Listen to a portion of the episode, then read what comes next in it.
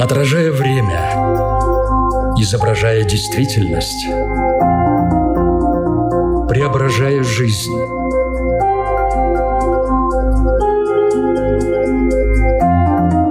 Форма выражения. Программа о том, как мы проявляем себя в этом мире.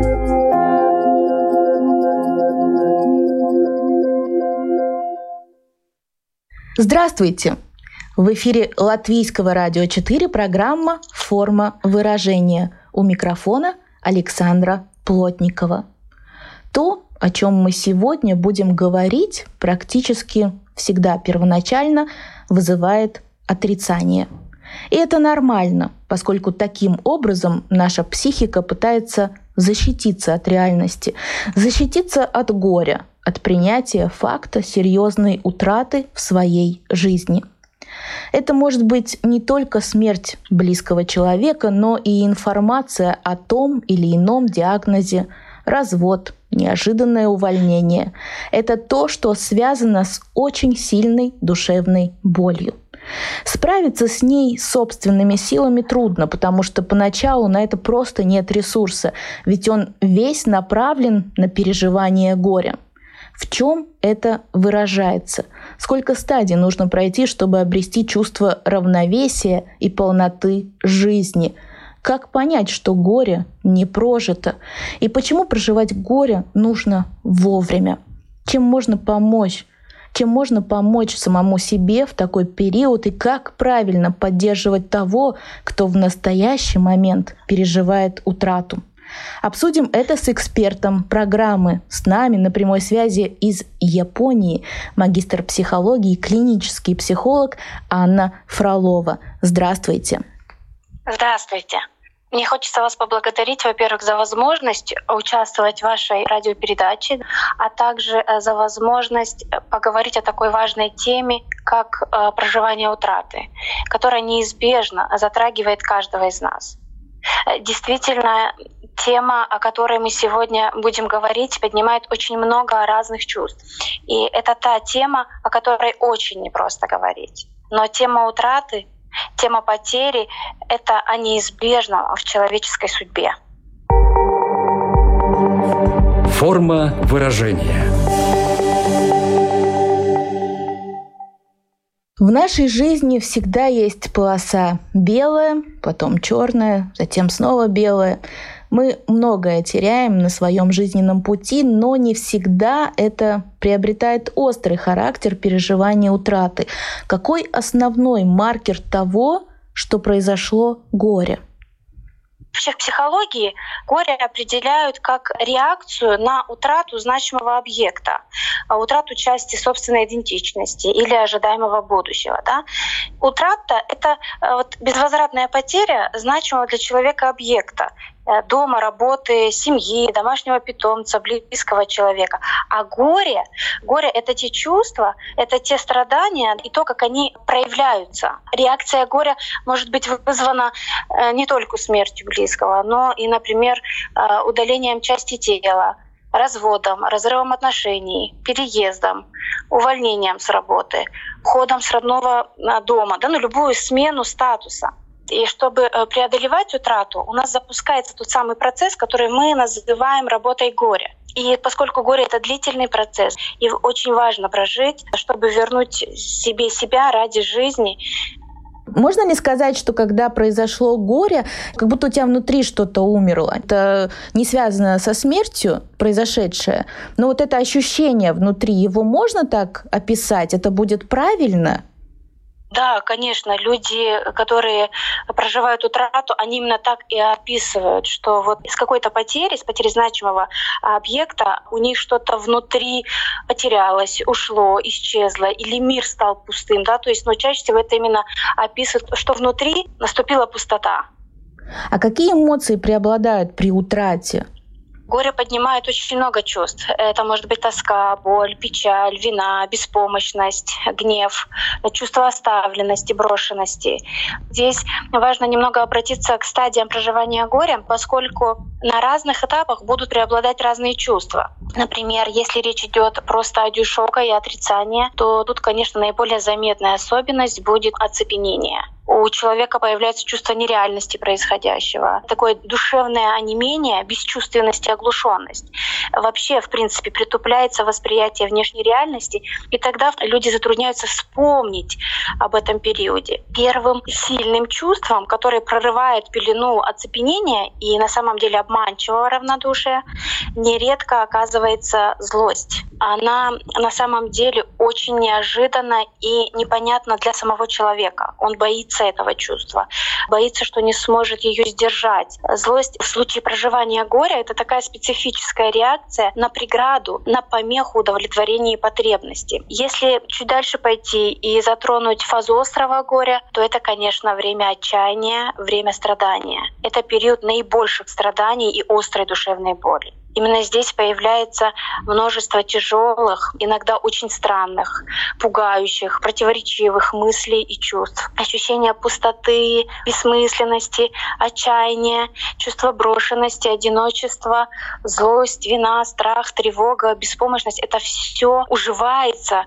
на фазе острого горя. На стадии депрессии это вообще про подавленность эмоций. Человек как бы выключается из жизни, выключается из контакта, теряет интерес к жизни, жизни, э, смыслы утеряны. Если мы с вами чуть раньше говорили про гнев, то на стадии депрессии гнев переводится на самого себя. И на стадии принятия это, конечно, уже про смирение, принятие и любовь. Из всего вышесказанного можно делать вывод, что нельзя, конечно, сказать, что на протяжении всего процесса горевания человек чувствует одну и ту же эмоцию или какая-то одна и та же эмоция проживается через весь этап человеком. Конечно, нет. Вы назвали все стадии процесса горевания. Может ли человек перепрыгнуть, например, с первой стадии сразу на третью? Или это такой процесс, что ты его всегда проходишь планомерно и именно в такой последовательности?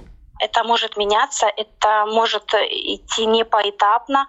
Действительно, человек может перескакивать. Существует очень много теорий, концепций, подходов вообще к тому, по каким фазам, по каким стадиям должно проживаться горе. И на сегодня нет этой единой общепринятой классификации. Исследователи могут выделять от 3 до 12 стадий, фаз, этапов, по-разному это можно называть. А большинство исследователей фиксируют пять основных психологических реакций горющего человека. Это вот как раз то, что чуть ранее перечислила. Шок, отрицание, гнев или стадия агрессии, депрессии и принятия. Мне больше хотелось сказать о задачах проживания горя, который должен последовательно пройти, столкнувшись с утратой, чтобы вернуться к обычной жизни.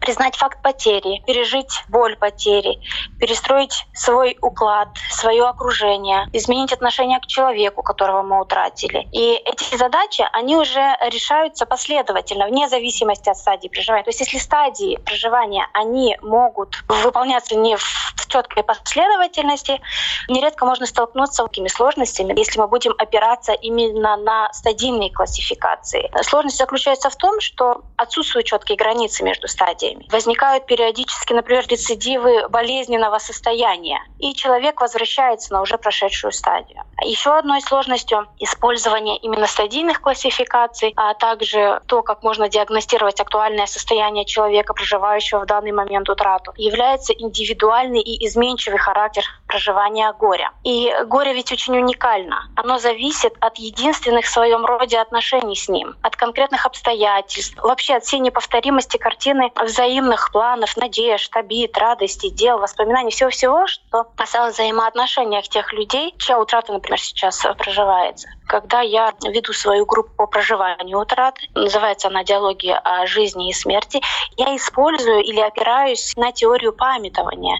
Автором является Федор Ефимович Василюк. Он говорил о том, что хоронить, прощаться — это значит быть человеком. Но хоронить — это не отбрасывать и не из сердца вон, а это про сохранять. Поскольку человеческое горе, оно вовсе не деструктивно. Забыть, оторвать, отделиться. Оно очень конструктивно, и оно признано не разбрасывать, не уничтожать, а творить. Творить память. За время прохождения всех этапов горевания важно как раз не забыть, не оторвать от себя того, кого мы потеряли, а найти ему символическое место в сердце для сохранения памяти. Памятование как раз является той самой важнейшей задачей, которая составляет сокровенную суть человеческого горя. Если резюмировать, как проживать потерю, то горевание, конечно, должно проходить через боль, через принятие реальности, то есть горюющему необходимо научиться жить с этим.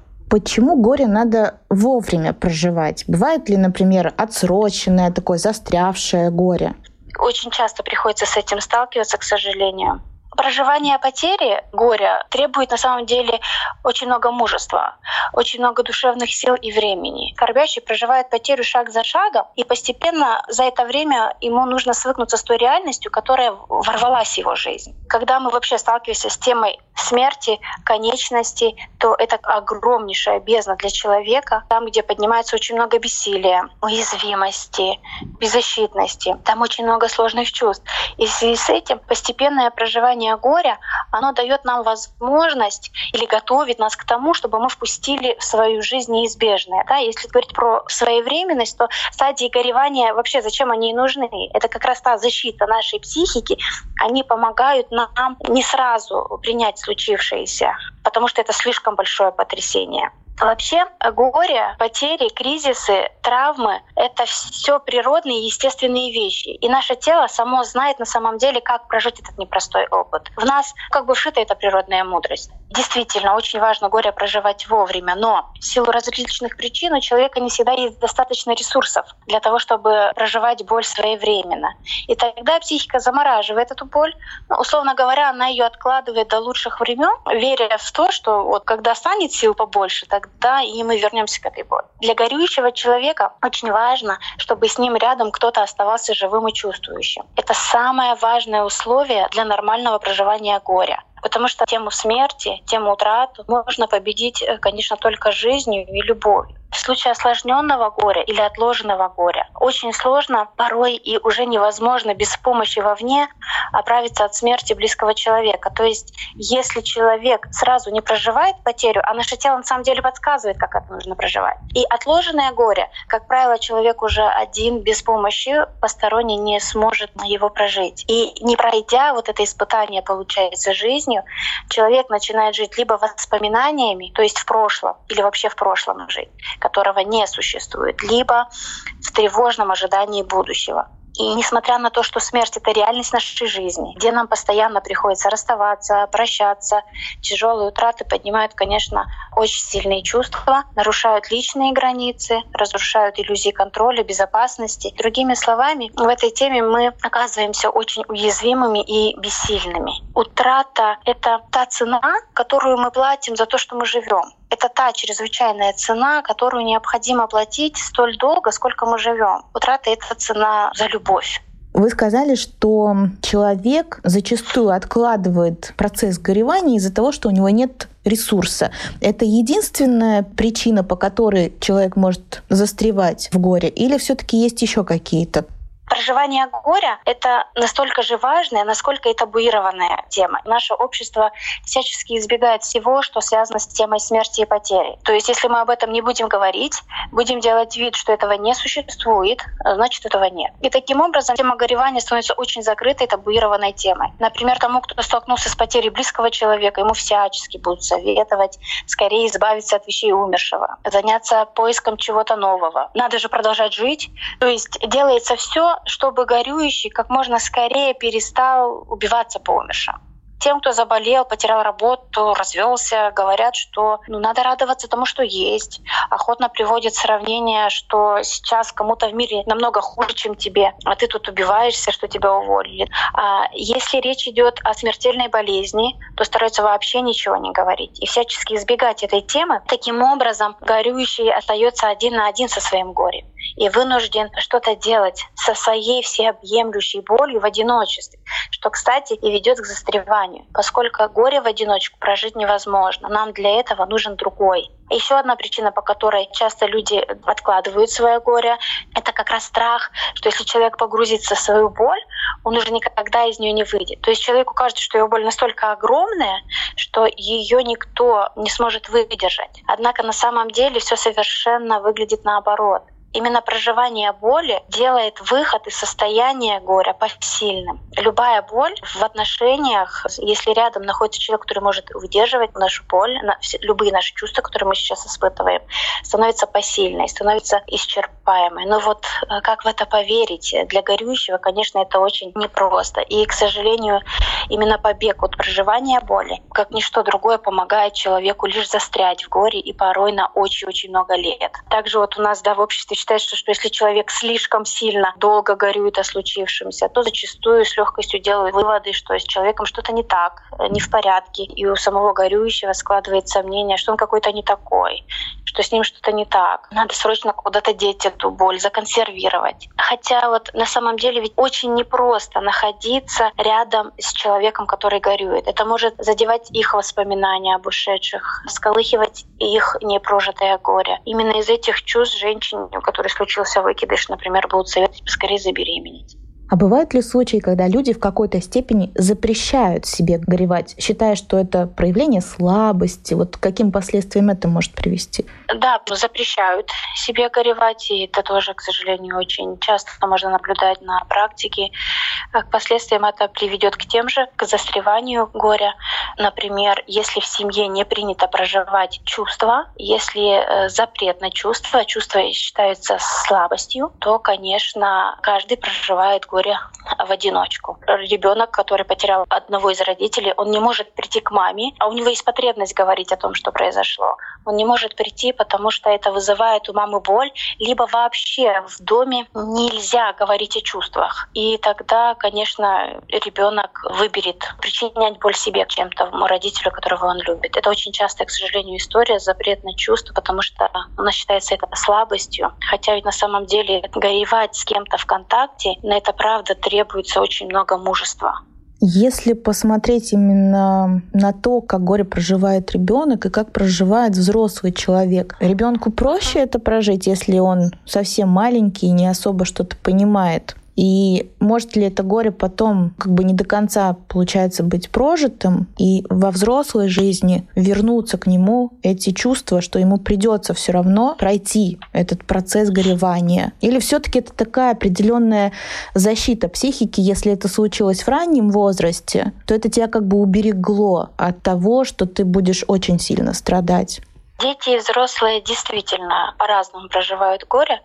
В детском возрасте очень важно, в каком конкретном возрасте это произошло. Горевание приобретает взрослые черты примерно с 12 лет да, за счет созревания психических функций, целеполагания и так далее. Для детей более раннего возраста смерть — простое действие. Они легко все это от природы еще воспринимают, если ему, конечно, не мешать. Детское горе как раз осложняется тем, что взрослые очень мешают мешают им его проживать естественным образом. Чаще всего дети, потерявшие рано, например, родителей, они обязательно вернутся к потере еще раз в подростковом возрасте для нового осмысления. И когда детей закупоривают в горе, как детей закупоривают в горе? Например, то, как присутствуют рядом с ребенком взрослые, то, каким тоном они разговаривают с ребенком. И вообще, разговаривают ли они с ребенком об этом, потому что тяжело видеть страдания детские, тяжело видеть слезы ребенка и стараются избегать этих тем,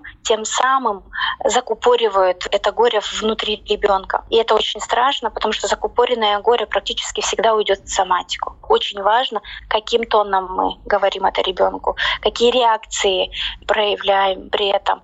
Умеет ли тот взрослый, который сейчас разговаривает с ребенком, например, ждать вопросов ребенка и как на них отвечают.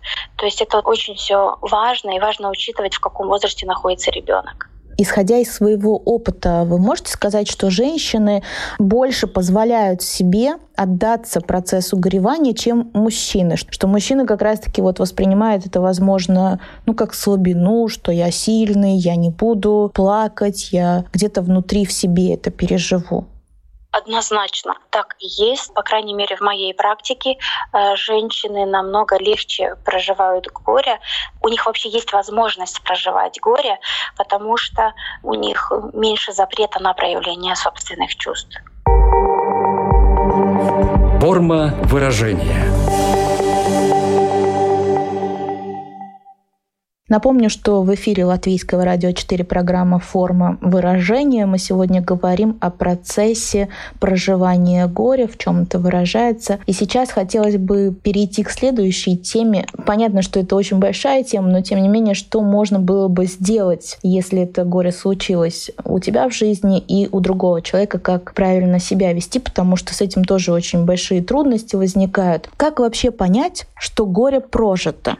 Этот вопрос часто задают и на группе, и вообще задают вопрос, а можно ли когда-то прожить горе, потому что человек, который столкнулся с такой огромной болью сейчас, ему совершенно не верится, что когда-то он сможет жить ну, более свободно от этой боли. Вот если отвечать на вопрос, можно ли вообще прожить горе, то, наверное, самый правдивый ответ, наверное, в том смысле, что мы отгорюем и от этого не останется ни следа, конечно, это невозможно. Но возможно, чтобы нестерпимая боль от утраты любимого человека стала светом и мудростью проживание горя не только возможно, оно при соответствующей поддержке сможет изменить нашу жизнь. Согласны ли вы с мнением, что часто именно в результате переживания горя человек способен к серьезной личной трансформации? В чем она может, на ваш взгляд, проявиться?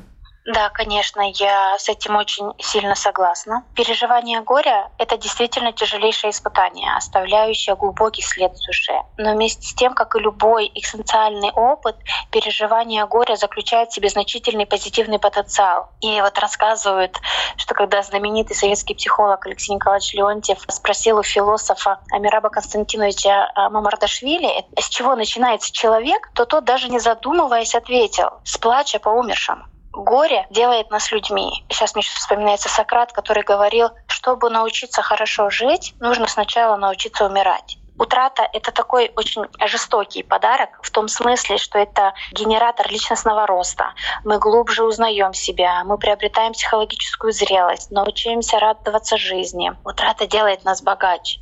Но эти слова могут вызывать очень много сопротивления и несогласия, потому что вряд ли кто добровольно захочет получить такой подарок. Здесь речь идет о том, что ну раз горе уже случилось, раз это такая неизбежность нашей жизни, может быть, посмотреть на горе с другой стороны. Все наверняка знают такую фразу, что страдание учит конечно же, учат не только страдания. Страданию должны быть добавлены еще скорбь, понимание, терпение, любовь, открытость и готовность быть уязвимым.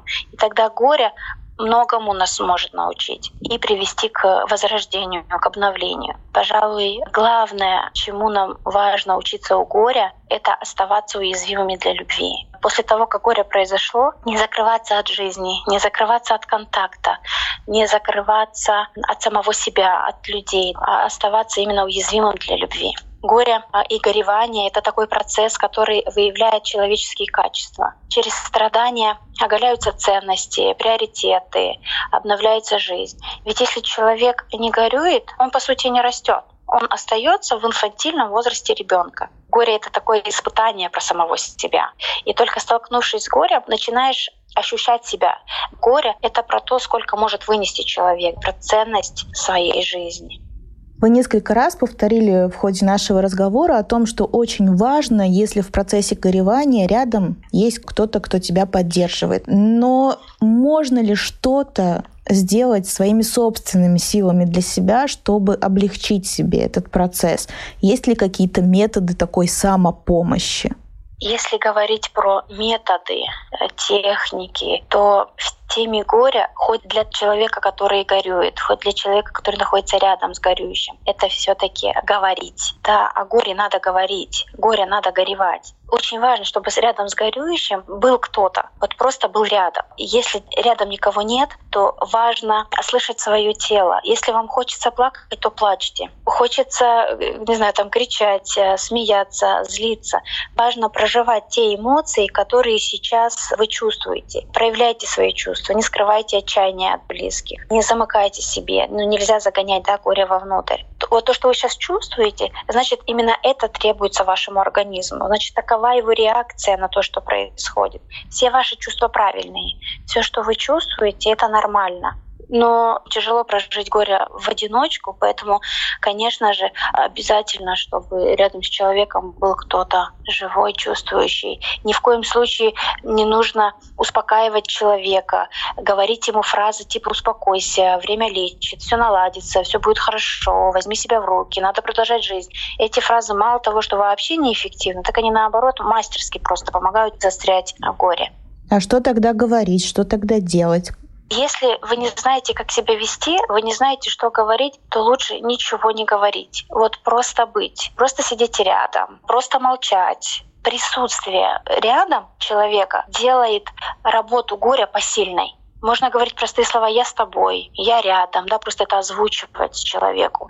Но главная задача — дать чувствам, которые сейчас чувствует человек, потерявший там, любимого человека, пространство, дать ему вот это место в пространство, где бы он мог ну, разместить свои чувства. Кто-то сообщает в социальной сети о том, что у него произошло горе. Есть даже отдельный смайлик «сочувствую», который ты можешь поставить. Что делать, когда ты не можешь быть физически рядом и просто молчать, но при этом ты очень хочешь выразить свою поддержку? Однозначно сложно ответить на этот вопрос, э, потому что, во-первых, кем вам приходится этот человек, кого вам нужно поддержать, ребенка ли, взрослого ли. Но всегда можно обозначить свою позицию и сказать, что если ты готов говорить об этом, можешь мне написать, я рядом, я готов к этому разговору, я сочувствую, соболезную. То есть очень важно понимать, кому будет обращены эти слова. Но я думаю, что все таки есть способы, как написать человеку о том, что вы рядом, и вы готовы быть с ним, в том, что сейчас с ним происходит. Смотрите, есть еще одна интересная тенденция, и вы об этом тоже немножко уже говорили, только в другом контексте. Видела несколько сообщений в социальных сетях, когда кто-то теряет близкого человека, и они просят людей писать воспоминания об этом человеке, о том, что они запомнили. То есть это становится все более ценным. И вы говорили о том, что проживание горя — это не избавиться от всех этих воспоминаний, а наоборот, прийти к тому, да, что вот эту память сохранить очень важно, когда мы начинаем э, вспоминать человека живым. И тогда это уже не про факт смерти, а про совместную жизнь. И мне очень хочется надеяться, что в нашем обществе в будущем, сняв табу с горя, с разговоров о смерти, мы можем больше помогать друг другу, больше поддерживать, сопереживать в этой теме. На самом деле ведь большинство скорбящих не нуждаются в профессиональной помощи, чтобы совладать с горем и фактически не прибегают к ней. И в основном люди нуждаются просто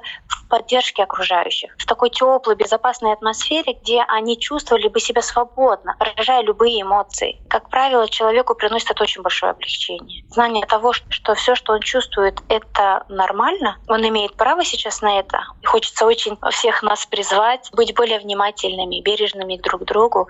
И тогда, правда, любая боль, любая потеря э, будет посильная для нас. Когда что-то происходит такое в твоей жизни, есть период, когда ты испытываешь очень острую боль. Очень-очень-очень больно, и ты очень-очень не хочешь эту боль испытывать, потому что больно, да, такой замкнутый круг.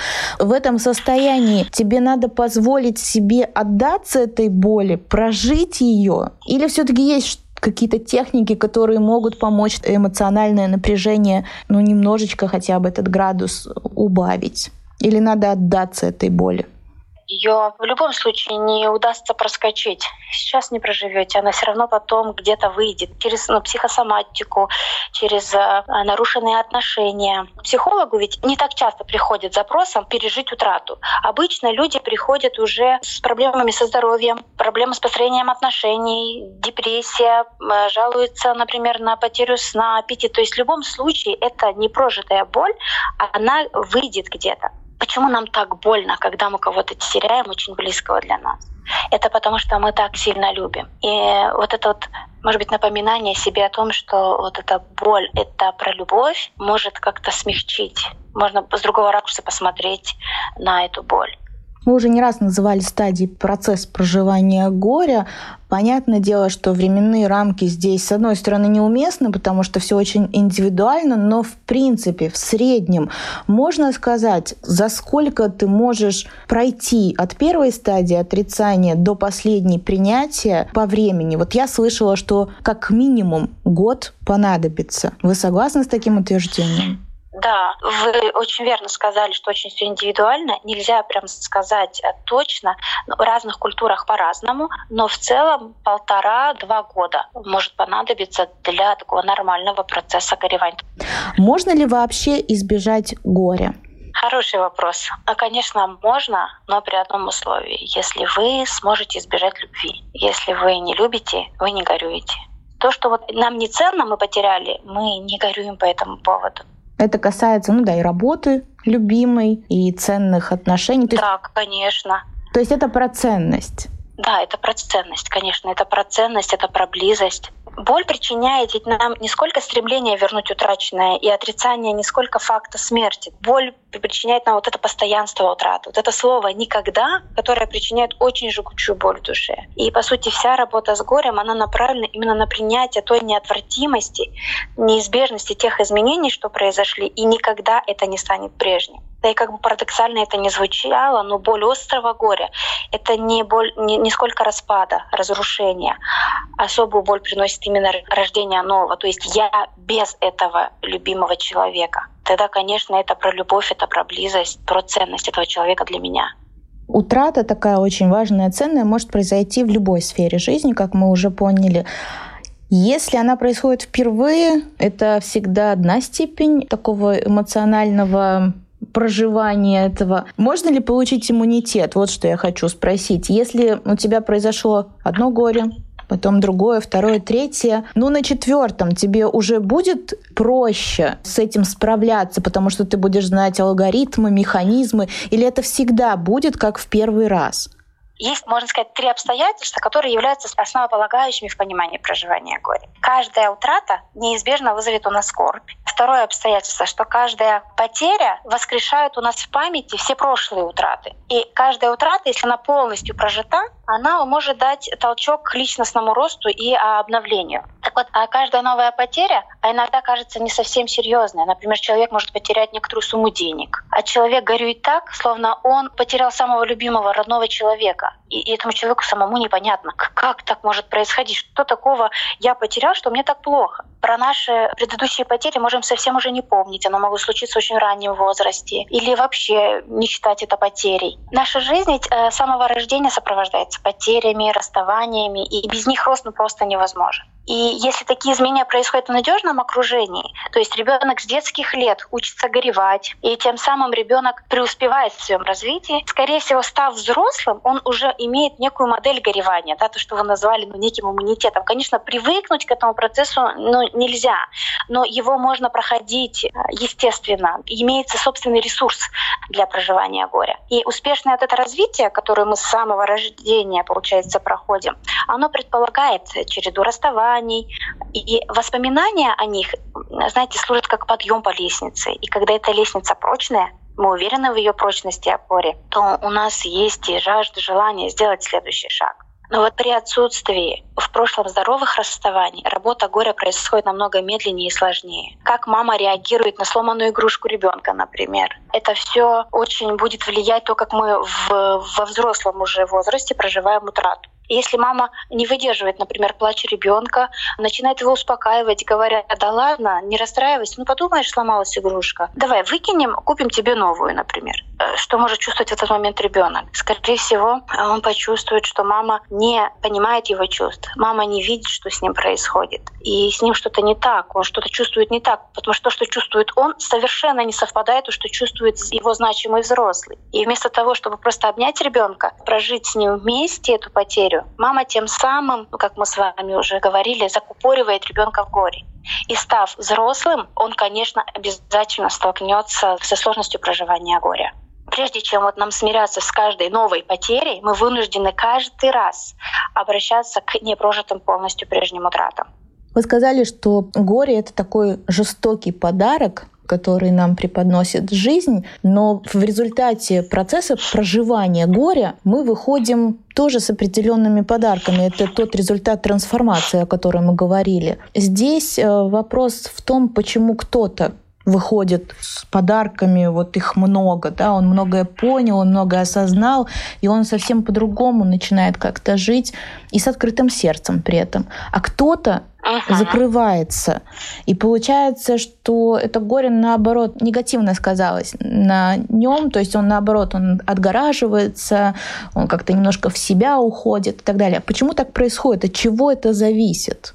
Это правда, что не все люди э, застревают в горе. Некоторые проходят его естественным образом и выносят для себя очень много мудрости да, и света. Вообще на способность к переживанию горя много влияет факторов. В целом можно сказать, что сам психогенез, э, развитие состояния горя, он зависит от силы стрессора, то есть э, субъективная близость потери, а также он зависит от адаптационных механизмов горюющего, то есть от его актуальных ресурсов на сегодняшний день. Какие факторы могут влиять на это? Эмоциональное состояние того человека, который остался в живых. Например, у тех, кто испытывал в детстве недостаток заботы или столкнулся с целым рядом потерь, переживание горя может быть особенно тяжелым, и он очень долго может не оправиться от горя также какая природа была этих утраченных отношений. Их тяжелее пережить, если они связаны с слишком высокой зависимостью, например, или обременены незаконченными делами. Еще один фактор, который связан с обстоятельствами утраты. Когда кто-то умирает внезапно или при отягощающих обстоятельствах,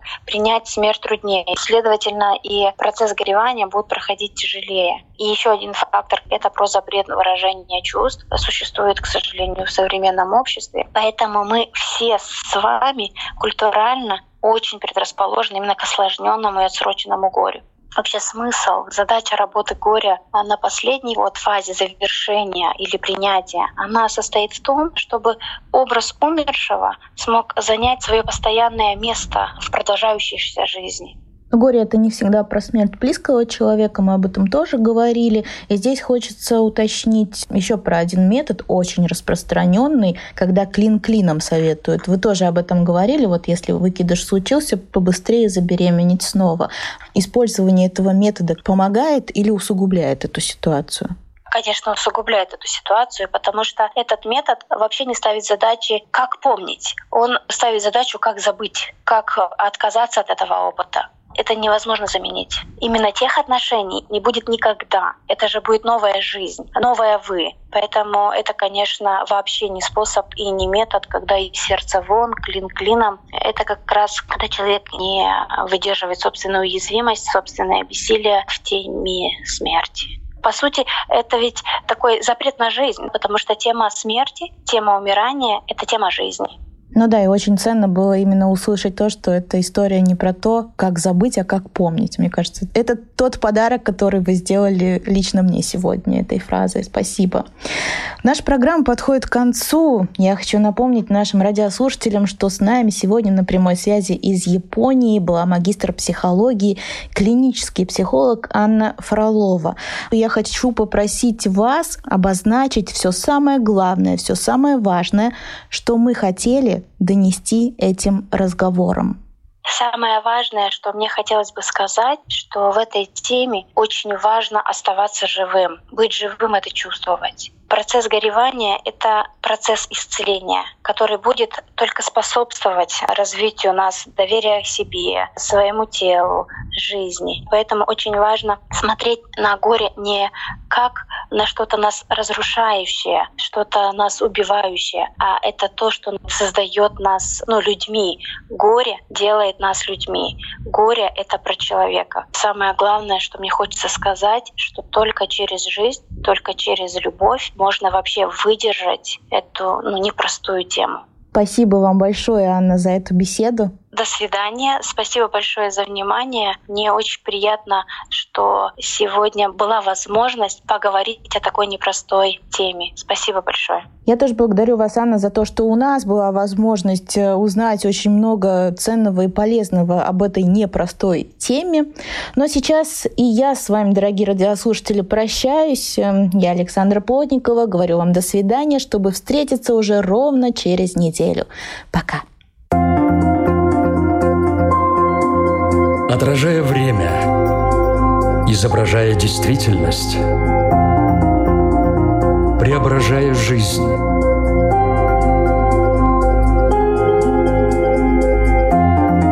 Форма выражения. Программа о том, как мы проявляем себя в этом мире.